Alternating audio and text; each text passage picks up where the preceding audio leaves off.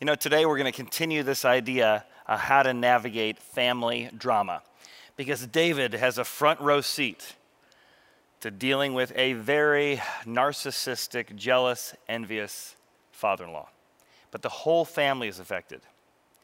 Now, isn't it true that all families have different traditions? I've joked about some of the funny ones in my family.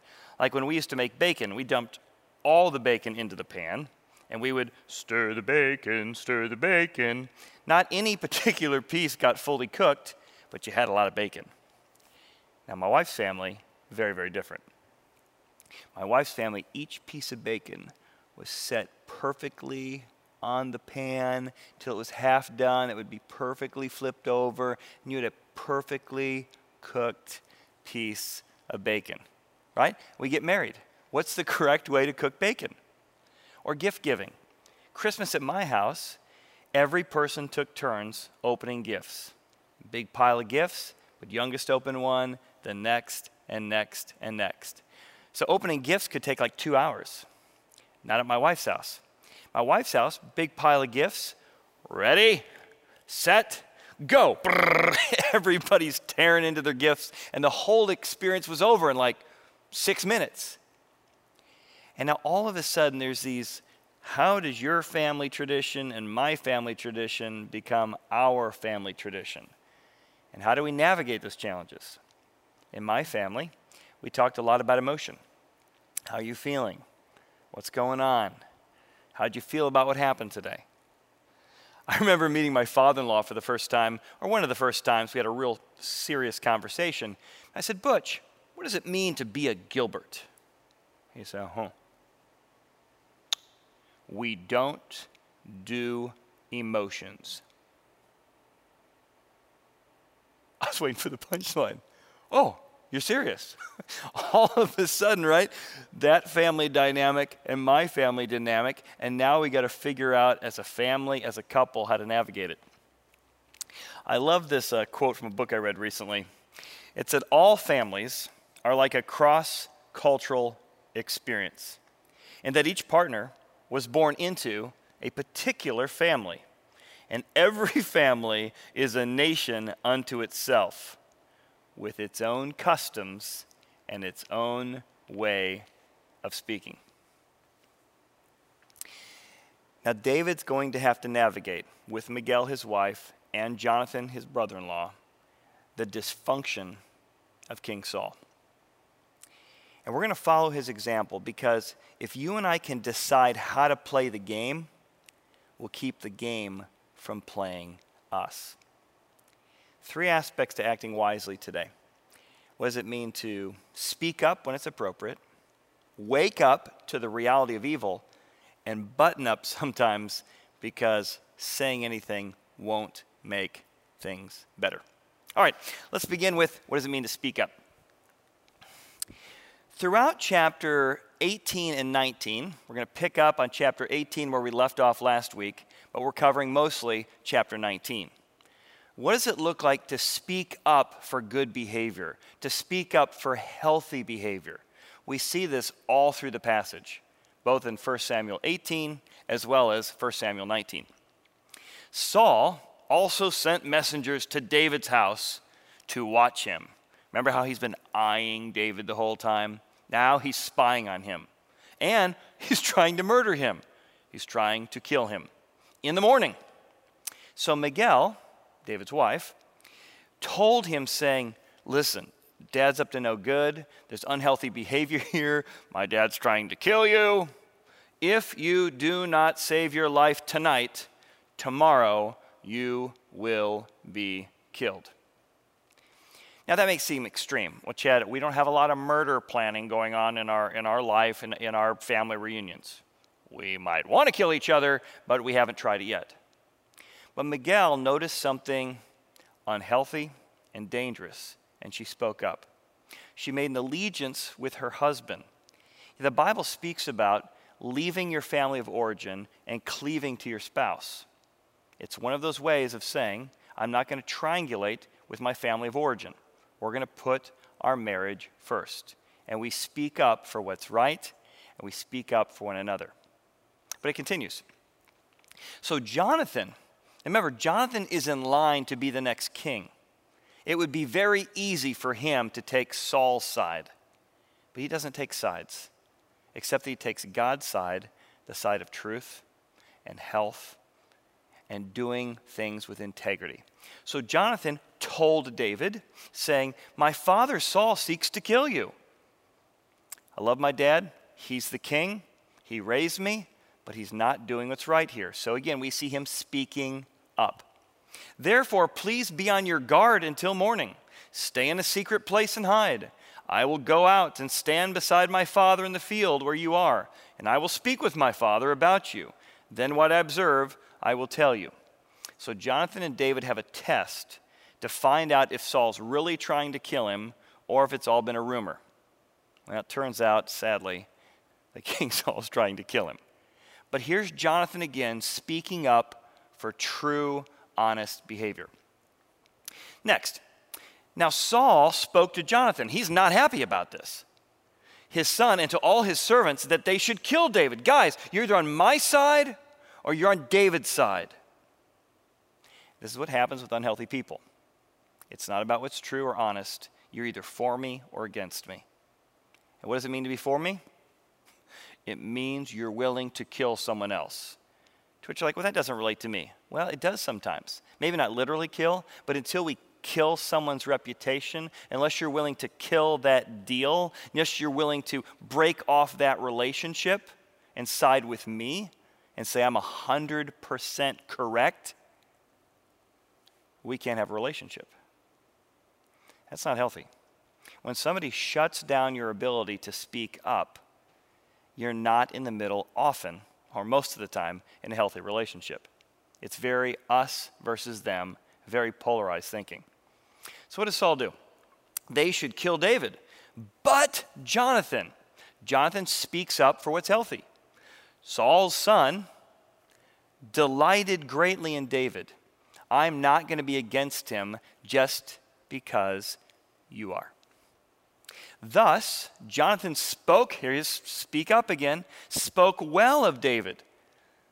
So, meanwhile, divisions being caused by King Saul, but Jonathan speaking up for what's right. And he spoke well of David to Saul, his father, and said to him, Dad, let not the king sin against his servant, against David because he has not sinned against you. Dad, here are the facts.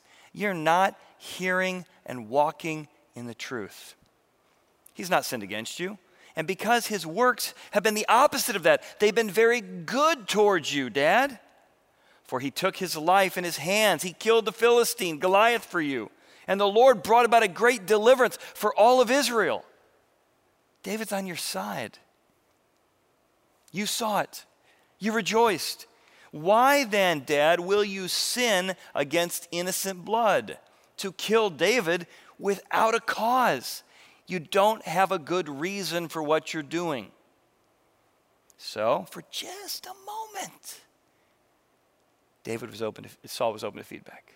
For just a moment, he heard some truth because someone dared to speak up with grace and truth. So Saul heeded the voice of Jonathan, and Saul swore, All right, got it, got it, got it. As the Lord lives, he shall not be killed. Then Jonathan called David, and Jonathan told him all the things that happened.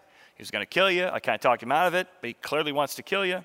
So Jonathan brought David to Saul, and he was in his presence as in times past. He's trying to rebuild the relationship and trying to see if he can bring about some order. Jonathan is trying to bring two people who disagree together and that can be a great godly thing, that idea of being a peacemaker. It also can be a bad example of a triangle. One person in a relationship is stuck in the middle, always triangulating between others. So, when it comes to relationships, sometimes speaking up is speaking up for one on one communication and trying to get rid of triangles in a family. I remember a friend of mine uh, a couple years ago, business owner here in the community, been attending Horizon for decades. His daughter got married, and he really wanted to have a great relationship with his son in law. And he did. But then his son in law and his daughter were going to build a new house, and they thought they could save some money by moving in with he and his wife. Now, he was open to the idea.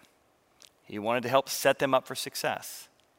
But he also knew this either was going to improve their relationship or make it a lot worse.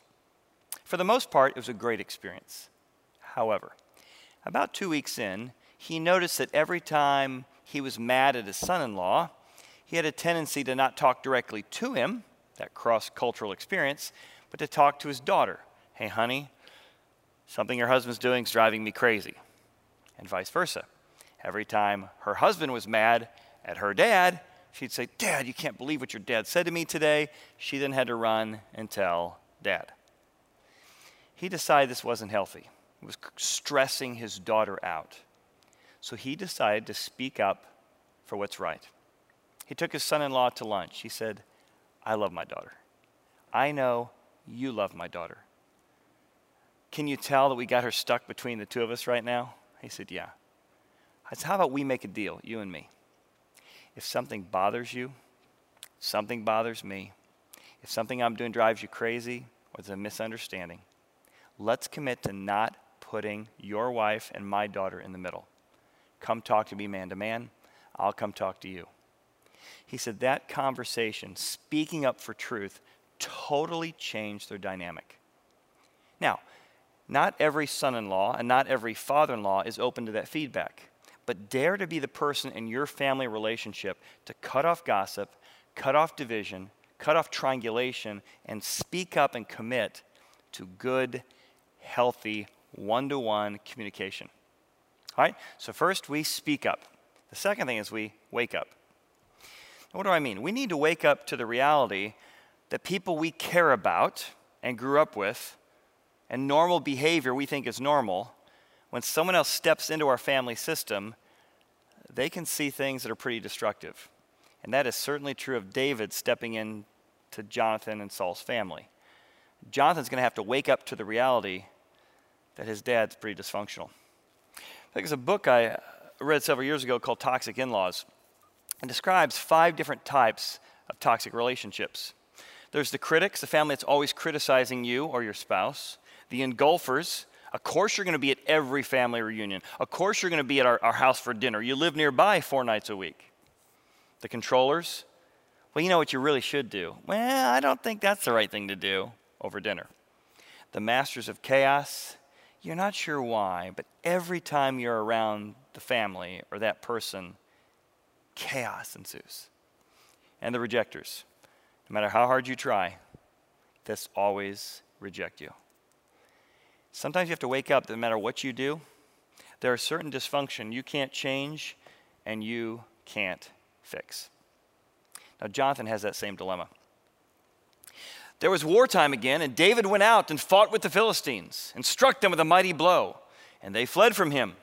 Now, the distressing spirit from the Lord came upon Saul again as he sat in his house, and he had his spear in his hand, and he again wanted to pin David to the wall while he played that harp. Now, this is not just some fictional story, right? Archaeologists have found houses and fortresses that King Saul lived in. Here's one of them. And this rubble represents not only the rubble of his kingdom, but the rubble of his heart. Saul's relationship with his daughter is going to crumble. She's going to have to wake up to the reality that her dad is not healthy her dad is not walking with God. That ru- rubble represents King Saul's relationship with Jonathan, his oldest.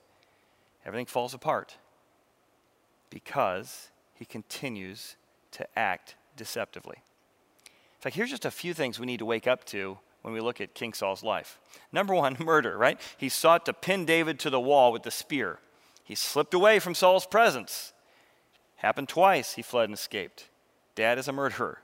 Two, manipulation. Now, Michal, Saul's daughter, this is before they were married, loved David. King Saul noticed this. He says, Oh, yeah, I'll have my daughter marry David. Why? Because she loves him? No, look, it pleased him that she loved David. So Saul said, I will give her to him that she may be a snare to him. I hope this will be a way I can manipulate and spy on my new son in law, my general I'm worried about, by having marry a daughter that I'll get to be on my side. You talk about manipulation and dysfunction. Third, triangulation and secrets. Saul commanded his servants communicate with David secretly. Say, look, the king is delight in you. All his servants love you. Therefore, become the king's son in law. And David's like, Does it seem like a light thing to be the king's son in law, seeing I am poor and lightly esteemed? So David's insecure. He comes from a poor family. The dowry for a wife is something he can't afford, let alone the dowry for a royal wife in those days. But King Saul is triangulating and secretly communicating and manipulating. In every family, you'll see this kind of dysfunction. Not straight talk, but triangulated talk. Hey, let me tell you something about the person who's not in the room, right? That is not healthy behavior. And often, it was so normal for us growing up, we have to wake up to the reality that the normal way of communicating in our family may actually be dysfunctional. But there's another one entrapment. Now, this is unbelievable. Saul said, Well, okay, if he thinks he's too poor, here's what you do. Thus say to David, Oh, the king does not desire any dowry, just 100 foreskins of the Philistines. What? Yeah, yeah. You don't need to pay me money. Just go out and kill 100 Philistines and cut off their foreskins and bring them back to me for a pile. Ah, welcome to the family. To take vengeance on the king's enemies. But here's his real motive. But Saul thought that would make David fall by the hand of the Philistines. The reason he really did this is because he thought if he kills off 100 Philistines and takes their foreskins, that reputation is going to spread through the Philistines, and David's going to become their number one enemy. He's entrapping him, he's setting him up for failure. He's saying one thing, but living a totally duplicitous life. King Saul. And both Michal and Jonathan are going to have to wake up. What do I mean by wake up? It's hard to wake up to the reality of evil. You know, Horizon's been around almost 20 years now. And one of my good friends started coming to Horizon because she was in a circumstance and a situation that she didn't even believe in evil. She thought people were basically good until she came face to face with lying and cheating, polygamy, finding out that she wasn't the only wife. And someone in our community invited her to come to Horizon back where at CCD. She would come into the back where no one could see her in the dark and listen to messages. Didn't know a lot about the Bible, but she would just cry. Every time the band played Amazing Grace, she would just cry. God would just wash over her that He wanted to treat her differently than she was being treated. It was over the next couple years she began to understand Jesus and the Bible and the grace of God. As she began to walk through her spiritual journey to eventually becoming a Christian, one thing she said to me, she said, You know, what brought me to Christ was waking up to the reality of evil. I didn't believe there was such a thing as evil, but I had seen it up close and personal. And over the next couple years, I watched her accept Christ. But more than that, learning how to forgive. Still setting boundaries to protect herself, but learning how to forgive. It was so powerful. In fact, I was there the day that she got baptized, and I just remember it was a very specific day in her life. It was a reminder that her anniversary post divorce was always a reminder of a failure and pain. But the date we picked for the baptism as a church happened to sit on the very day so that she could celebrate that day, how God had transformed her and changed her. Yes, she had to wake up to the reality of evil, but she also got to wake up to the idea that God can take what's intended for evil and use it for good. I don't know if you've ever been baptized. The reason we do what we do as a church is because we want people's lives transformed by God's grace. In fact, in the early days, we used to have baptisms at Horizon at people's homes, but now we have them all over the place. In fact, here's one recently we did down at Bass Island. Bass Island's the, the river, Little Miami River, right down there. A friend who got baptized. Maybe saw his interview a few weeks ago, a few months ago.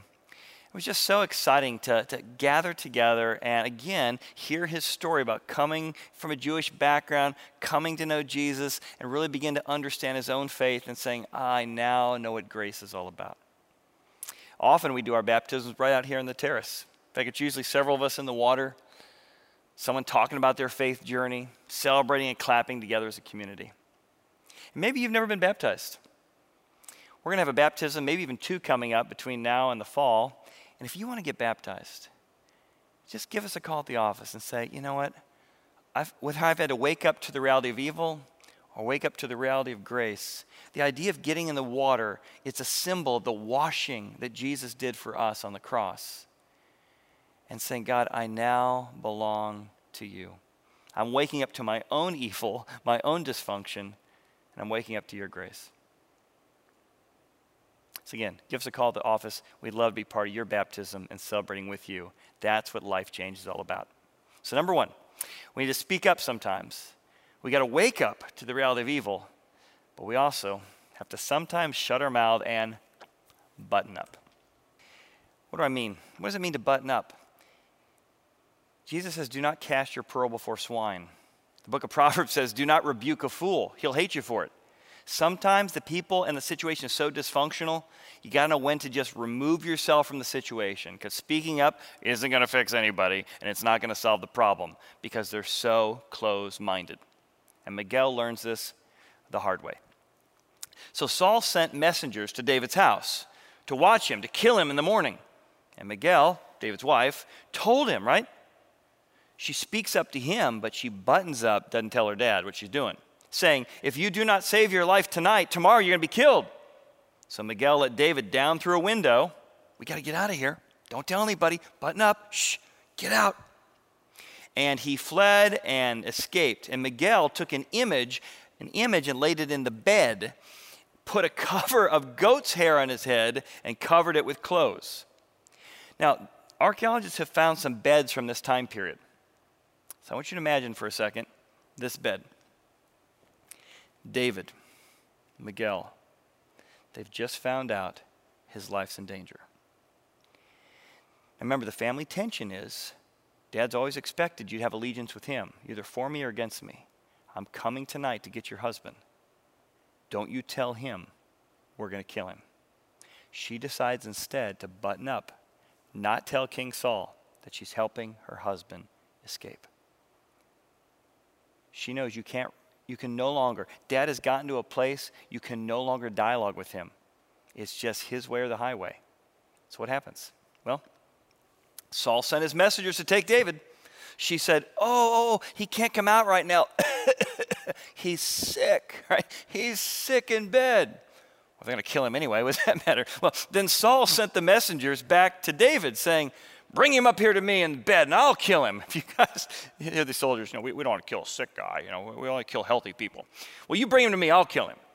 And when the messengers had come in, they come into the bedroom, rip open the covers, there was an image, not David, it's like a scene from Ferris Bueller, in the bed with a cover of goat's hair for his head. Then Saul said to Michal, Why have you deceived me? Why did you button up toward me and not tell me the truth? Why did you choose to save your husband? Like this. And you sent my enemy away so that he has escaped. So let's look at these images and this goat's hair. What might that have looked like in that bed?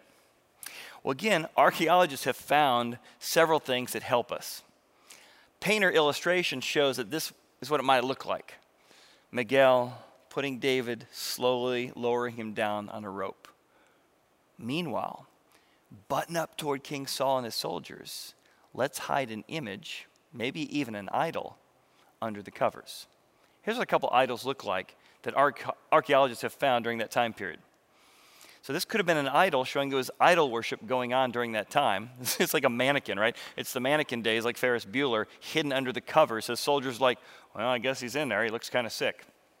Here's a male version of it that archaeologists have found that she may have put in the bed. But again, many people think that David had red hair. So the reason she mentions goat's hair is because goats often have a red color to their, to their hair. So imagine this, this image with red goat hair covered up. He's sick, don't come in here. Now, what's going on here? David and the whole Bible describes that we shouldn't lie, we shouldn't deceive. However, the few times that the Bible affirms deception is when you're trying to protect life. Right? When the Pharaoh and the Egyptians were trying to kill the babies, it says the Egyptian maidservants hid them, did not tell them. When Rahab had the two spies up on her roof, she lied and said they weren't there. God affirms protecting life is the highest ethic and value. The same thing is true here. So sometimes we have to button up. Now, not everybody in this story buttons up. What do I mean? Somebody decides to tell King Saul what happened. So Michal answered Saul, Well, he said to me, Let me go. Why should I kill you? David fled and escaped. And he went to Samuel and told him all that Saul had done to him. So he's like, Samuel, I'm in trouble. The guy you anointed is out to kill me. What should I do? He's seeking advice, open to feedback. What would God have me do? Samuel, help me here, David says. Now, the fact that he ran off and told Samuel, that was told Saul, saying, Somebody didn't button up. See, you are not morally obligated to tell everybody everything.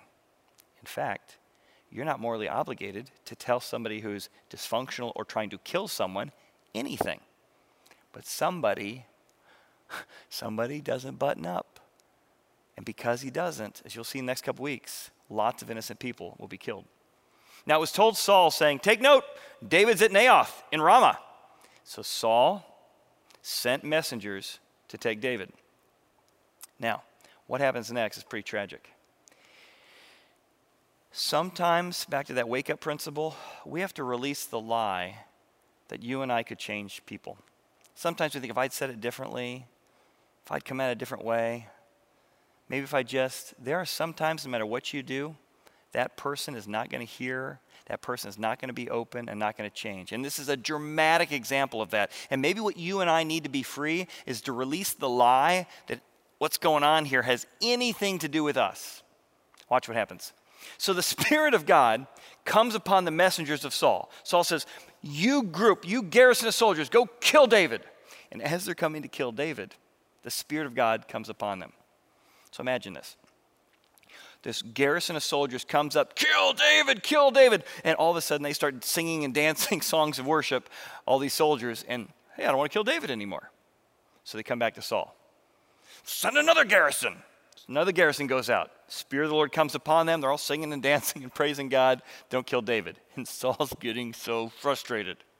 That's what happens next. So, when Saul was told, he sent other messengers, and they prophesied likewise. They're singing around, not killing him. So, Saul sent messengers a third time, more singing and dancing. They prophesied also. Verse 22 Then three groups of garrisons that the God Himself, the Holy Spirit came upon them and told them, Don't kill David, he's my man. Then he also, Saul, said, If you're going to kill somebody, you got to do it yourself. He went to Ramah and came to the great well that's at Sechu. Now he's got this moment at the well. God has been working in people I know. God's saying, Don't do this. Am I open? So he went there from Naioth to Ramah and the Spirit of God comes upon Saul. Imagine with the spear, kill David, kill David. Jehovah Jireh, my prayer. Now the Spirit of God's come upon him. So God Himself is intervening in Saul's life. And he, Saul, went on prophesying. So he's prophesying and singing until he comes to Naioth in Ramah. He strips off his outer garments, his clothes, and he prophesied before Samuel in like manner and he lays down naked, meaning his outer garments are off. All day and all night, God knocks him on the ground for a day and a night. You're in time out, King Saul. God's saying, You are way off base. I've given you a dose of grace and power in my work, and now I'm going to put you in time out. You are way out of line. Do you think that would get your father, your son, your cousin, your sister's attention? If God Himself came, made them prophesy, dance around for a little bit, threw them on the ground for day and night so they could think about their life, surely that would change them, right? Well, if that can't change them, then you ought to release the lie that you can change them. Because this is not, not going to change King Saul. What? He lay down naked all that day and all that night. And therefore, they even said, Wow, isn't Saul among the prophets? This is amazing what God's doing in his life. Well, don't be too amazed because he will start trying to kill David again. I was reading this passage, I guess it was a few months ago. I got a good friend of mine who's attended here several times, and his dad is very, very famous. His dad is famous in Christian circles for being a Christian speaker. And his dad has just gone off the rails. It's in our family. And he's married multiple women within a year. He's lied and deceived and manipulated. And my friend, a family member, is just heartbroken that his dad just gets on YouTube and gets on different channels and just comes after him. The dad who he loves and respects and honors, and his dad has been trying to destroy his business and destroy him personally for the last 10 years. I called him up having read this passage.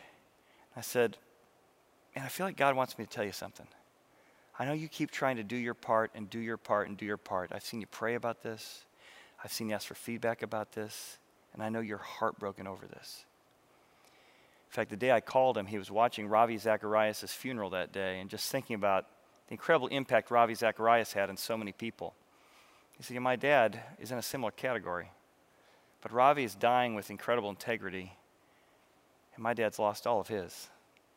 In fact, several of us in the family have had to remove all contact from this person. I have, my dad has, my mom has, because the person's just not open to feedback. And that day I said, Well, I feel like God's telling me to tell you this.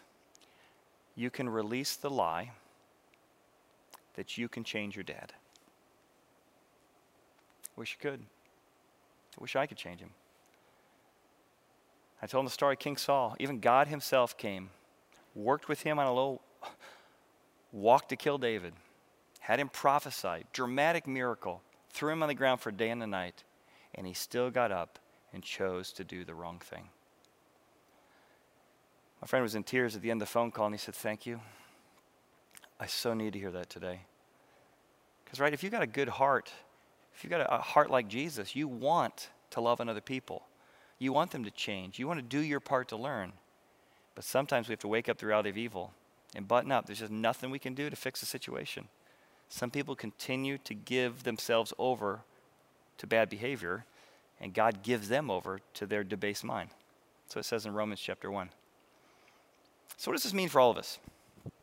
I think it means a couple things. For some of us, it means picking one of those three things. We're good at telling it like it is and speaking up, but we need the discernment and wisdom of when to button up.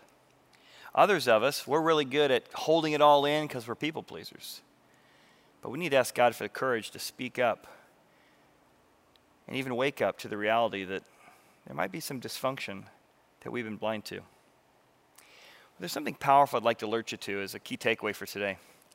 It's one thing to avoid doing bad toward your enemies. But what does it mean to work good, even very good, toward dysfunctional people? You see, Jesus loved us when we were dysfunctional. Jesus loved us when we made mistakes and we did the wrong thing, right? What if we did the same thing for other people? In 1 Samuel 19, verse 4, Jonathan said something I think worth noting. He's saying to dad, Hey, dad, why, why are you sinning against your servant David? He has not sinned against you. So he has avoided doing evil to you, avoided doing bad towards you as his enemy. But it's better than that. David, because his works have been very good towards you, despite how you've treated him, not only is he not doing bad towards you, he continues to do very good towards you. Now, think about your enemies. Think about dysfunctional people who've hurt you. It's not enough to just avoid doing bad by them. What if we instead do very good by them? Isn't that what Jesus did for us? God didn't just avoid us when we were traitors and, and, and liars and sinners, He pursued us, He forgave us, He gave us mercy and grace. And He wants us to do unto others as He's done unto us. How do we love dysfunctional people, because we are them, while at the same time not getting caught up in their dysfunctional games? We're going to need some supernatural wisdom to do that. Let's pray for that wisdom today. Father, you told us to love our enemies, to pray for those who persecuted us. And we hear that, but we don't do that. Father, I ask that you would challenge us with the words of David, that we would do very good by the people in our life who desperately need truth, desperately need grace. We would be released from the lie that we can change anyone, but Father, we would continue to be a conduit of your love and patience to those around us. And we ask these things in Jesus' name. Amen.